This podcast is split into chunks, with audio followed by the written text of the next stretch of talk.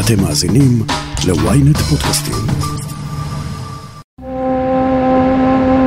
היה לו את ה... איך אומרים? את הקלאסה הזאת. הוא ידע לשחק אותה. וואו, את כל כך משכילה, ו... ואת יוצאת עם בן אדם בעצם שהוא ממש לא משכיל. זו הייתה לי מין הרגשה לא טובה לגביו. זאת הייתה חתונה מוזרה. האם מישהו מעלה על דעתו שהחתונה נעשתה לצורך החיסול שלה ב Inca Trail? השישה בינואר 1997, שביל האינקה בפרו. המצלמה של אילן טסלר מציגה תיעוד נדיר מהשעות האחרונות בחייה של אורסולה גלוק.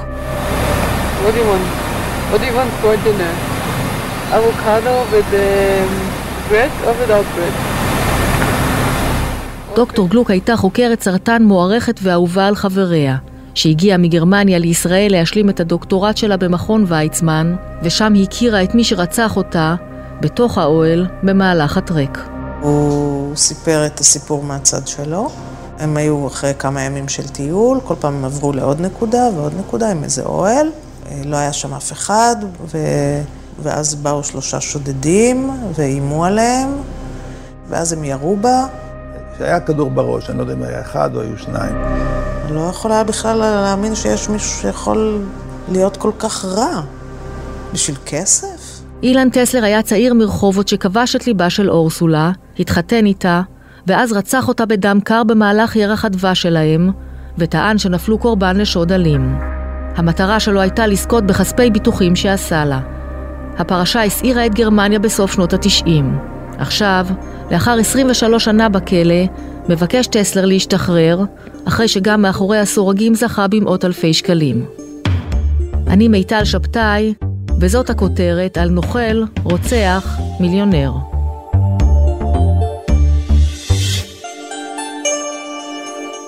הסיפור שלנו מתחיל ב-1991.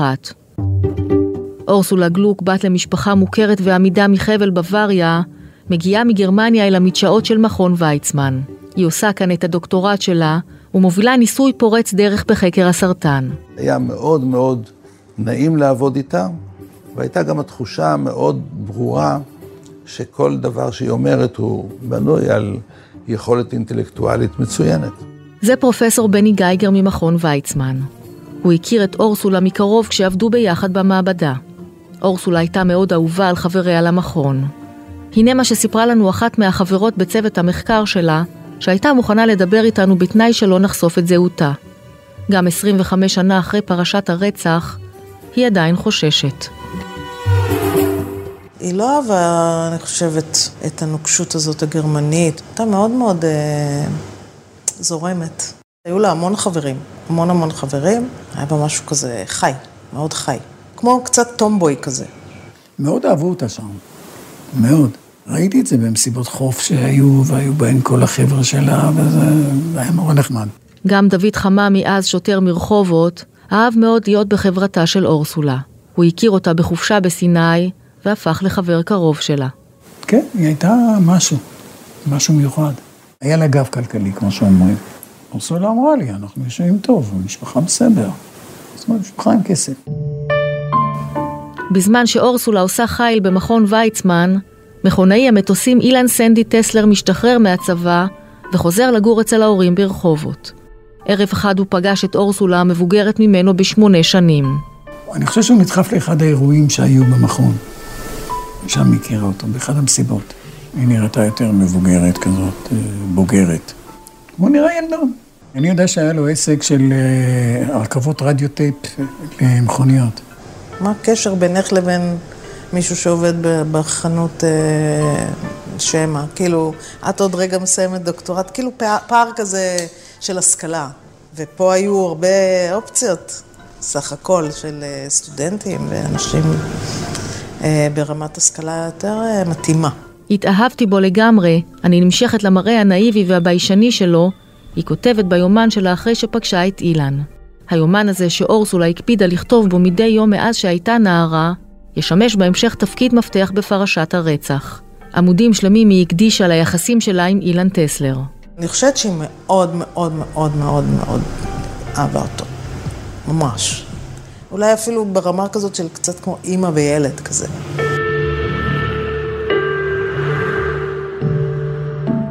אורסולה מצאה אהבה, אבל אילן מחפש משהו אחר לגמרי. הוא אוהב מכוניות ספורט, ומזהה הזדמנות. לא הרבה זמן אחרי שהם הכירו, הוא רצה שהיא תביא לו, בעזרת הוויזה המיוחדת שהייתה לה, של סטודנט, היא יכלה להביא לארץ רכב מגרמניה, אופל. זה היה רכב שהיה נחשב ככה רכב טוב. אז uh, זוכרת שהיא נורא נורא התלבטה, בסוף הם נסעו לגרמניה והביאו רכב. בלי מיסים זה יוצא הרבה יותר זול, בגלל שזה על השם שלה. כשהיא שאלה אותי אם אפשר להביא לארץ אה, את האוטו מקום, אמרתי לה שאפשרי להביא לארץ אוטו, אבל את יכולה לנסוע איתו רק שישה חודשים, ואז להחזיר אותו חזרה, להוציא אותו החוצה. היו חוקים אז בזמנו. אבל מה, אי אפשר להשאיר אותו בארץ ולשים עליו מספר ישראלי וזה? אמרתי לה, כן, אבל צריך לשלם את כל המכס עליו. ואז התברר לי שהוא עשה ביטוח על האוטו. באיזשהו שלב הרכב הזה נעלם, ומצאו אותו באיזשהו פרדס שרוף. הוא קיבל את כספי הביטוח. אתה הזהרת? כן, בטח אני הזהרתי אותה, בטוח. הבקשות הלא שגרתיות של אילן ממשיכות. כשחזרו מחופשה בחו"ל הוא מבקש מאורסולה לצאת עם המזוודה שלו מנמל התעופה, כדי שיוכל להצהיר לביטוח שהמזוודה נעלמה. זה היה לה מוזר, משונה, אני זוכרת שזה היה, היא התלבטה לגבי זה, אבל היא עשתה את זה בסוף. היא גם גרמניה, היא יקית. איך הוא הצליח לשכנע אותה? אני לא יודע. הוא, אני חושב, הראש שלו היה עסוק איך להרוויח כסף, מאיפה להרוויח עוד כסף. הרגשתי לא טוב לגביו. אני שוקלת ברצינות לעזוב אותו, אבל אני אוהבת אותו כל כך ומעוניינת בו, ואני לא רוצה להיות לבד. היא כותבת ביומן שלה. הלב שלה נשבר. אילן לא מתייחס אליה והיא מבלה את רוב זמנה במעבדה. פרופסור גייגר נזכר בימים ההם.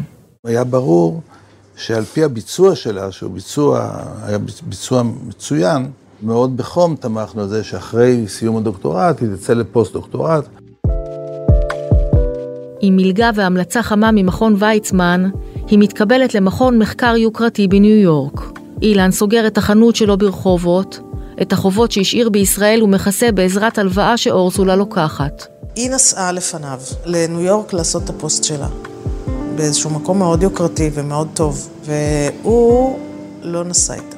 היא מאוד מאוד מאוד רצתה שהוא יבוא לשם, שהם יתאחדו, שהם ימשיכו את הקשר. מאוד רצתה את זה. כעבור כמה חודשים הוא באמת נסע לניו יורק. הם גרים בדירת חדר קטנה. אורסולה משקיעה ימים ולילות במחקר אקדמי, ואילן מוצא עבודה בחנות אלקטרוניקה, אבל הוא לא מרוצה מהשכר הנמוך ועוזב אחרי זמן קצר. הוא לא מוותר על החיים הטובים, בילויים, חופשות סקי והימורים בקזינו. עם חיבה מיוחדת לבלק ג'ק. עכשיו הוא מתכנן הונאה יצירתית במיוחד. אמרו שהוא נעלם בארצות הברית. הוא עושה לעצמו פוליסת ביטוח חיים ומביים היעלמות. הוא נוסע לפארק מרוחק ומסתתר שם.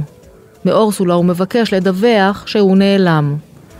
רק אחרי שהשריף מוציא כוחות גדולים לחיפושים, ואורסולה מתחננת שיחזור, אילן מתרצה. עוד לא נדלק לה האות אזעקה הזה בראש. זאת אומרת שהוא, משהו לא בסדר, מה שהוא עושה. זה לא בסדר, לא חוקי. איך לא נדלק לה?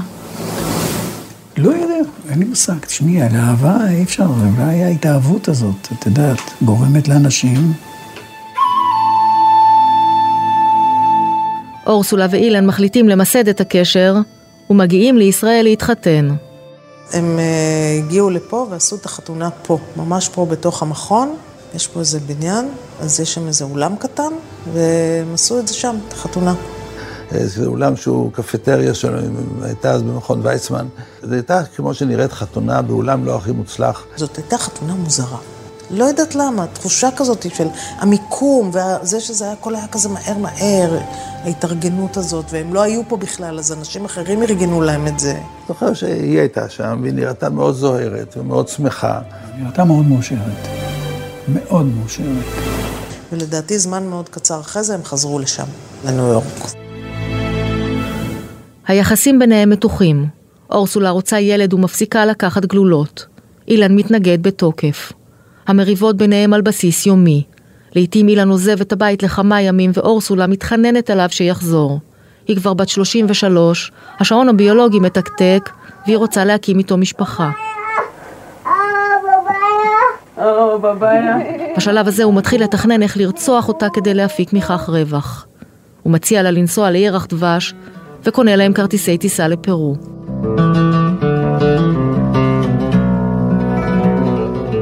הם יוצאים למסע בארץ האינקה, מטפסים לגובה 4,000 מטר על רכס האנדים, בדרך אל המאצ'ו פיצ'ו, העיר ששוכנת בעננים.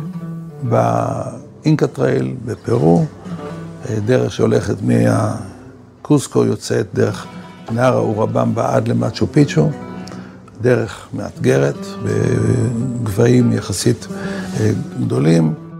הם פוגשים מוצ'ילרים נוספים, מטיילים מגרמניה שהכירו בדרך. אבל אילן מתעקש להתרחק מהקבוצה ולצאת לטרק עם אורסולה לקראת ערב.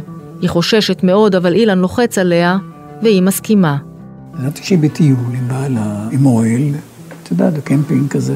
עם רדת החשיכה, אילן בוחר למקם את האוהל באזור מבודד, שקשה להגיע אליו, ולא במחנה הלילה שבו מתרכזים כל המטיילים.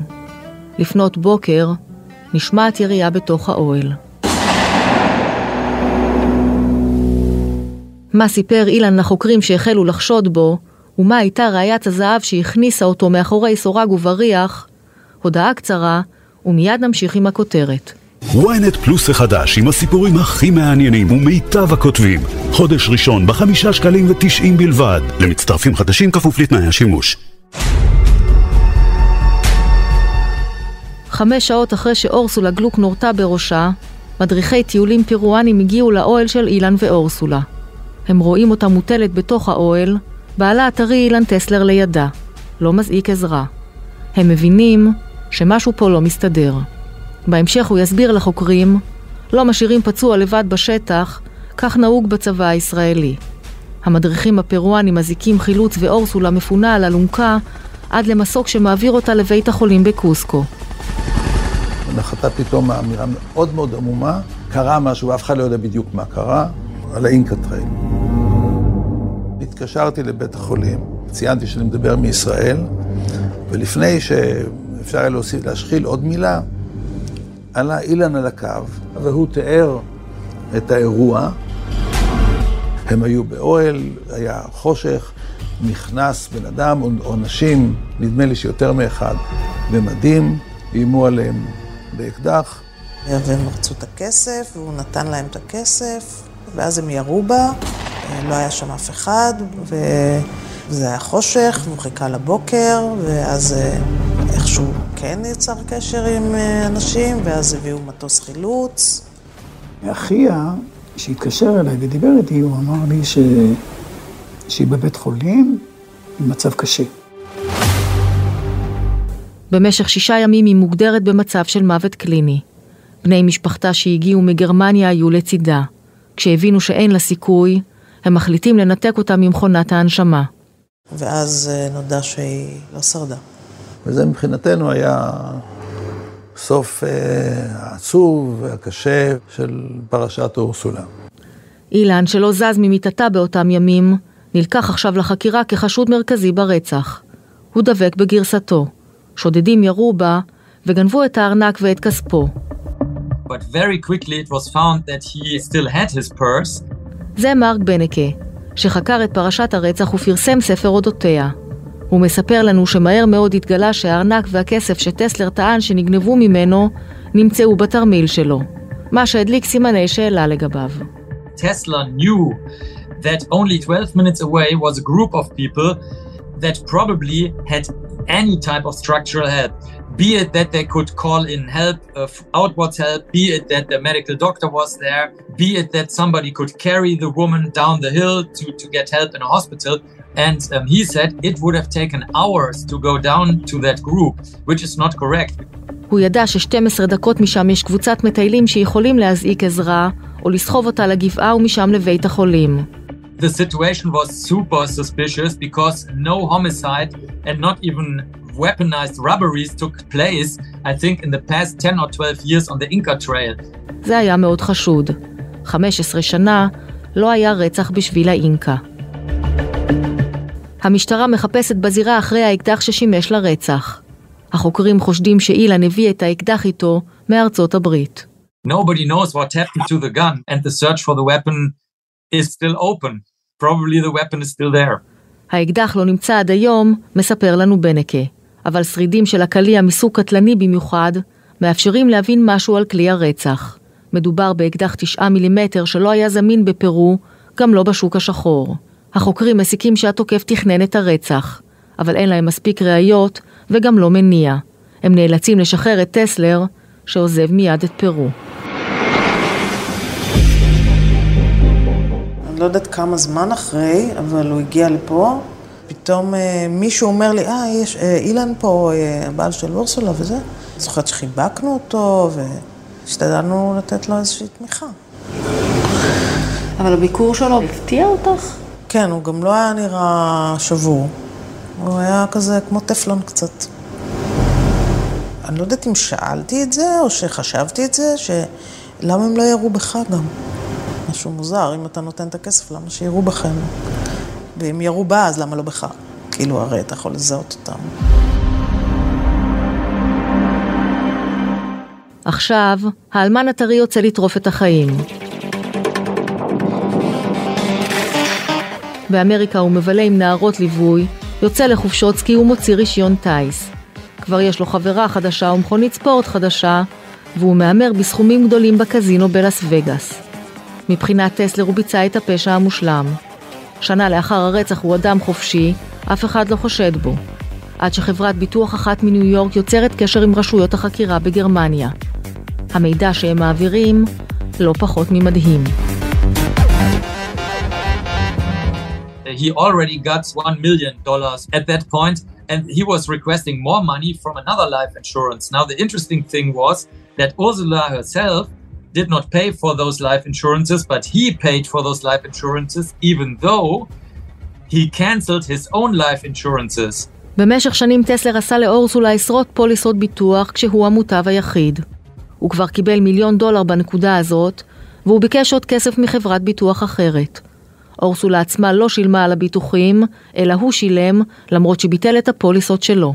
בניו יורק הוא עשה ביטוח, ב- ב- ב- בגרמניה בכמה מקומות הוא עשה ביטוח, בכל מיני, כל מיני מקומות, בארץ הוא עשה ביטוח. אז מה, למה הוא לא עשה לעצמו ביטוח חיים? ארה"ב מדינה מסוכנת, לא? כשעושים ביטוח, אתה עושה את זה כשאתה לבוש יפה, וחותמים על מסמכים, ומסבירים למה זה חשוב.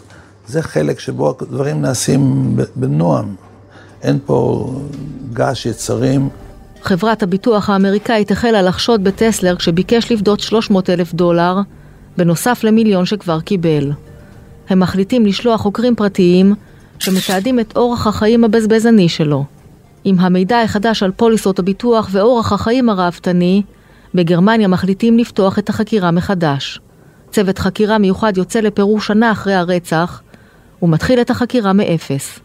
The German police used the technique, actually Sherlock Holmes technique. They went to the scene and reconstructed everything in time and space. How long does it take to get from point one to point B? Um, do I use local people to carry my stuff or do I not do this? Which is normal behavior concerning joining a group or not joining a group and so on. Without that, they would probably never have realized how extremely unusual and contradictory Tesla's statements and behavior were. הצוות הגרמני חזר לזירה ושחזר הכל, נזכר בנקה. כמה זמן לוקח להגיע ממקום למקום, האם מצטרפים לקבוצה או לא. אחרת, לא היו מבינים כמה הגרסאות של טסלר סותרות. מה שאני הבנתי מהחוקרת במינכן, זה הם אמרו, החליטו ללכת על איזה תרגיל לעשות לו. היא דיברה עם אנשי ביטוח, להתקשר אליו ולהגיד לו שלא צריך לבוא לחתום ולקבל את הכסף. ואז הוא בא לגרמניה ופשוט עצרו אותו.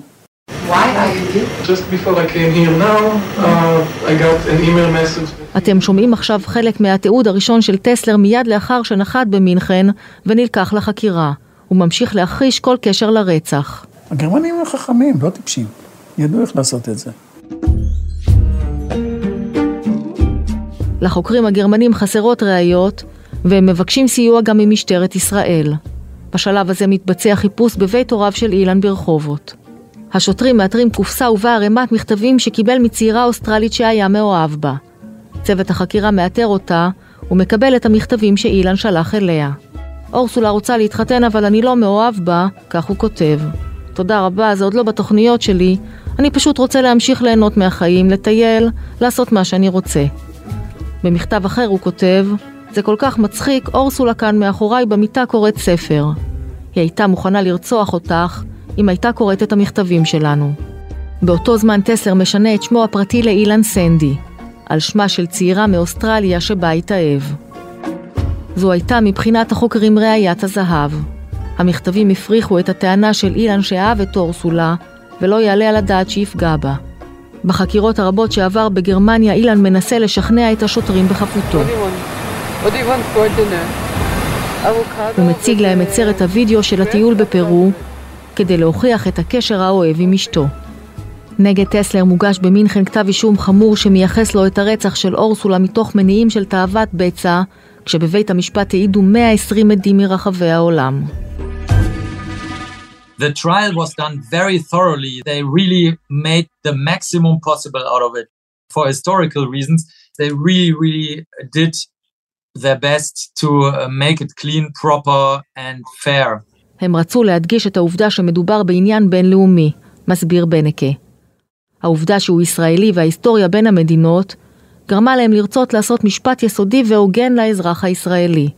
אל תוך האולם הביאו את האוהל המקורי ושחזרו את הרצח לפרטי פרטים. טסלר מיוצג בידי מיטב עורכי הדין בגרמניה, אבל הוא מורשע פה אחד בביצוע רצח מזעזע מתוך תאוות בצע, ולאחר תכנון קפדני וממושך. גם במשפט חוזר שמתנהל לבקשתו לא משתנה ההחלטה. אילן טסלר נשלח למאסר עולם, קצוב לשלושים שנה. הוא מבקש לרצות את עונש המאסר בישראל, ובקשתו מתקבלת. אני לא רוצה עכשיו שפתאום פעם תופיע תמונה שלי בעיתון בכותרת של רוצח תובע את שב"כ. זה טסלר בבית המשפט המחוזי בלוד לפני מספר חודשים, במהלך דיון בתביעה ייצוגית שהוא מנהל. הוא מבקש מהשופטת שלא יצלמו אותו, תכף נבין למה. את מאסר העולם שלו הוא ריצה כאן בישראל מתחת לרדאר, כשמעטים יודעים מיהו הרוצח המיליונר. את אילן הביאו מגרמניה לרצות את העונש פה, כי אחרי שגילו שהביטוח נעשה על מנת לרצוח אותה והוא זכה בכסף. זאת סמך, סוהרת לשעבר בשב"ס, שפגשה את טסלר בבית הכלא שבו שירתה. היא זוכרת אסיר מיוחד. הוא פשוט היה משרד. הוא כל דבר התלונן, מגישים לארוחת צהריים הזה מתלונן למה כמות כזו ולמה ככה ולא אחרת. הוא כל דבר התלונן. ואת מסתכלת עליו כי הוא נראה איזה עורך דין בכיר, הוא נראה איש הייטק, הוא נראה... לא, הוא לא כזה, הוא לא כזה, הוא פשוט מוציא את הנשמה בכל מקרה. הוא אף פעם לא מרוצה. וגם אם הוא מרוצה, אז הוא מראה שהוא לא מרוצה. היו אסירים שיוכלו לבוא ולהגיש באותו חודש כמעט 20 עתירות. זה מפקד כלא איילון לשעבר מרק אלפסי. גם לו יש בטן מלאה. כל דבר ועניין על דני שהגיע בלא קר מספיק, ותה שהגיע עם פחות צבע בתה, וכן קיבלתי עתירות לגבי בתפריט רשום דייסה ולא הגיע דייסה. ויש מספר אסירים שלקחו את הדברים האלה והלכו עם זה רחוק מדי, ברמה שכאילו הם מקלקלים את עצמם. מרוויחים כסף מהתביעות האלה. מרוויחים כסף, כן, חד משמעי. טסלר הוא אחד מאותם אסירים שמרבים לתבוע את שב"ס. האסיר שרצח את אשתו כדי לזכות בכספי ביטוחי החיים שעשה לה, שם עכשיו את שירות בתי הסוהר על הכוונת שלו. מדובר באסיר שהוא, בוא נגיד ככה, קצת יותר מבריק מכמות לא מבוטלת של אסירים שנמצא בבית סוהר. גם כשאת מנהלת איתו שיחה כזאת או אחרת, זה לא אסיר שאת רגילה לראות בנוף של בתי סוהר. זה גם אסיר שעותר לא מעט על כל מיני דברים כאלה ואחרים. גם בכלא הוא ממשיך לחפש דרכים יצירתיות להרוויח כסף. 420 אלף שקל הוא תובע על כך שמנעו ממנו התייחדות. הוא תובע את הקנטינה על העלמות מס, וגם זוכה בפיצוי כספי כי רשויות הכלא לא אכפו את החוק למניעת עישון. כנראה שבעקבות אותה עתירה שם הוא קיבל מענים והבין איפה מגבלות החוק, ואז הוא חיפש פרצה אחרת באזור מגבלות החוק, והגיש תביעה נגד עישון במקום אחר, בסיטואציה אחרת. בכלא מענישים את טסלר שזוכה לשם מלך הבג"צים, ומעבירים אותו לאגף סגור בכלא שטה. הוא שובת רעב, ומועבר חזרה לכלא איילון. השלב הבא של הרוצח אילן טסלר הוא תביעות ייצוגיות. בסדרת תביעות בשם כלל האסירים בשב"ס, הוא תובע את הקנטינה על הפקעת מחירים על מוצרים בסיסיים. למשל מוצרי היגיינה שהאסירים זקוקים להם, ואין להם דרך אחרת להשיגם. לעתים מדובר בהפרשים של אגורות בודדות למוצר. אחת התביעות הסתיימה בפשרה של כמעט שני מיליון שקלים. כמה מאות אלפים עברו לטסלר ולעורכי דינו. אבל לא בטוח שטסלר הוא רובין הוד של האסירים. הוא קיבל את הנתח הגדול כפי שמקובל בתביעות ייצוגיות. יתר האסירים, מספר לנו אסיר ששוחחנו איתו, קיבלו שקלים בודדים. אני יודע שפעם שמו איזה פתק פה על הלוח מהמודעות ונתנו לכל אסיר שקל. לא 70 ולא 100 שקל, קיבלו שקל, שקל ואחרי זה 8 שקל. עכשיו, הוא תובע את ענקית הסיגריות פיליפ מוריס על גביית מחיר מופקע בישראל. טסלר אומנם לא מעשן, אבל הוא מגיש את התביעה הייצוגית בשם כל המעשנים במדינה. על פניו, אם מפריע לו הסיגריות, אז אתה לא מעשן. אז איך הוא הגיש תביעה נגד פיליפ מוריס על הפקעת מחירי סיגריות? משמע שהוא רכש, אם הוא מרגיש שהוא נעשה לו עוול. אני נותן לך ולמי ששומע את זה, לבוא ולהבין את הניואנסים של הדברים. זה ציני, האנשים האלה ממשיכים במעשים שלהם או באופן החשיבה שלהם, גם כשהם בפנים. התביעה הזאת של הרוצח אילן טסלר על לא פחות ממיליארד שקלים גורמת לאי נוחות אצל יצרנית מרלבורו. עורך דין רנן גרשט, מומחה לתביעות ייצוגיות, מסביר לנו שאין פסול בתביעה הייצוגית שהגיש טסלר. תביעה פיליפ מוריס דומה למעשה לתביעות האחרות שהוגשו אה, בעילת המחיר המופרז. היא טוענת שפיליפ מוריס משווקת ומוכרת בישראל סיגריות במחיר שהוא מופרז. לאחרונה ניתנה בבית המשפט העליון פסיקה בתביעה ייצוגית דומה נגד קוקה קולה, שפועלת לטובת התביעה של טסלר. מדוע התביעה הזאת חשובה ומרכזית, ואני סבור שהיא אחת התביעות הכלכליות החשובות שהיו כאן אי פעם, מאחר והיא דנה למעשה לראשונה בבית המשפט העליון באופן היישום של עילת המחיר המופרז בישראל. הגבלת הכוח של מונופול לגבי היכולת שלו לגבות כל מחיר שהוא רוצה, אבל צריך לראות שהוא לא עושק את הצרכן. אדם שאינו אז... מעשן יכול להגיש תביעה ייצוגית נגד פיליפ מוריס על הפקעת מחירי סיגריות? כן. כן, אם הוא רכש את הסיגריות, כן. בתביעה כנגד אה, חברת אה, סיגריות, שיווק של סיגריות בטענה של מחיר מופרז, הוא צריך להוכיח שהוא רכש סיגריות, לאו דווקא עישן אותן. ב-2017 טסלר פונה לבית המשפט העליון בדרישה לדון בשחרור מוקדם מהכלא בישראל, כמקובל בחוק הגרמני אצל אסירים שריצו 15 שנה. השופטים דוחים את הבקשה ומציינים באופן חריג את דעתם על טסלר. מעשיו משקפים שפל מוסרי מהמעלה הראשונה, כשהוציא לפועל מזימה זדונית ונקלט, לא נתקף שמץ של חרטה, ועשה הכל על מנת להפקיר את אשתו למותה. אני עכשיו שפתאום עוד פעם תופיע תמונה שלי בעיתון בכותרת של אה, רוצח תובע את שב"ס. בימים אלה אסיר העולם אילן טסלר מבקש לקצר את עונשו. כדי להגדיל את סיכוייו לשחרור מוקדם, הוא הודה לראשונה בביצוע הרצח והביע חרטה. אם בקשתו תיענה, הוא יהיה בקרוב אדם חופשי. האסיר הזה יכול לצאת מהכלא מיליונר. כן. ואת שואלת אותי אם במעשה הזה אסיר השתקם? ממש לא.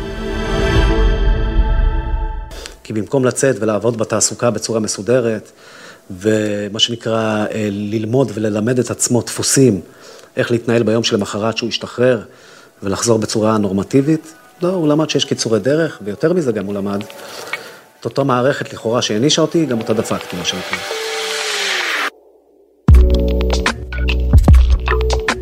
עד כאן אוכל רוצח מיליונר. אתם מוזמנים לעקוב אחרי סדרת הוידאו באתר ynet. דרגו אותנו באפליקציות הפודקאסטים והאזינו לפרק נוסף שלנו במסגרת ynet אוריג'ינל. חפשו את הפרק הנסיעה האחרונה של עמית.